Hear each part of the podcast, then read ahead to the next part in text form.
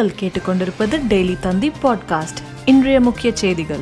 ஜவுளித்துறையில் ஊக்கத்தொகை திட்டம் மத்திய அமைச்சரவை ஒப்புதல். கொரோனா தொற்று மற்றும் தடுப்பு நடவடிக்கை குறித்து முதலமைச்சர் ஸ்டாலின் தலைமையில் ஆய்வுக் கூட்டம் பல்துறை செயலாளர்கள் பங்கேற்பு. விநாயகர் சதுர்த்தி குறித்த தமிழக அரசின் கட்டுப்பாடுகளுக்கு தடை விதிக்க முடியாது. கொரோனா காலத்தில் பொதுநலன் கருதியே அரசு முடிவு என நீதிபதிகள் கருத்து. சசிகலாவிற்கு சொந்தமான நூறு கோடி ரூபாய் மதிப்புள்ள சொத்துக்கள் முடக்கம். பினாமி தடுப்பு சட்டத்தின் கீழ் வருமான வரித்துறை நடவடிக்கை. மனித கழிவுகளை அகற்ற மனிதர்களை பயன்படுத்துவது மனித தன்மையற்ற செயல்.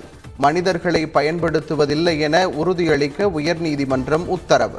திராவிட கொள்கைகளில் பற்று கொண்டவர் புலமை பித்தன் என முதலமைச்சர் ஸ்டாலின் புகழாரம். எம்ஜிஆர் ஜெயலலிதாவின் அன்பை பெற்றவர் என ஓபிஎஸ் இபிஎஸ் கூட்டாக இரங்கல் அறிக்கை. மேலும் செய்திகளுக்கு டெய்லி தந்தி டாட் காமை பாருங்கள்.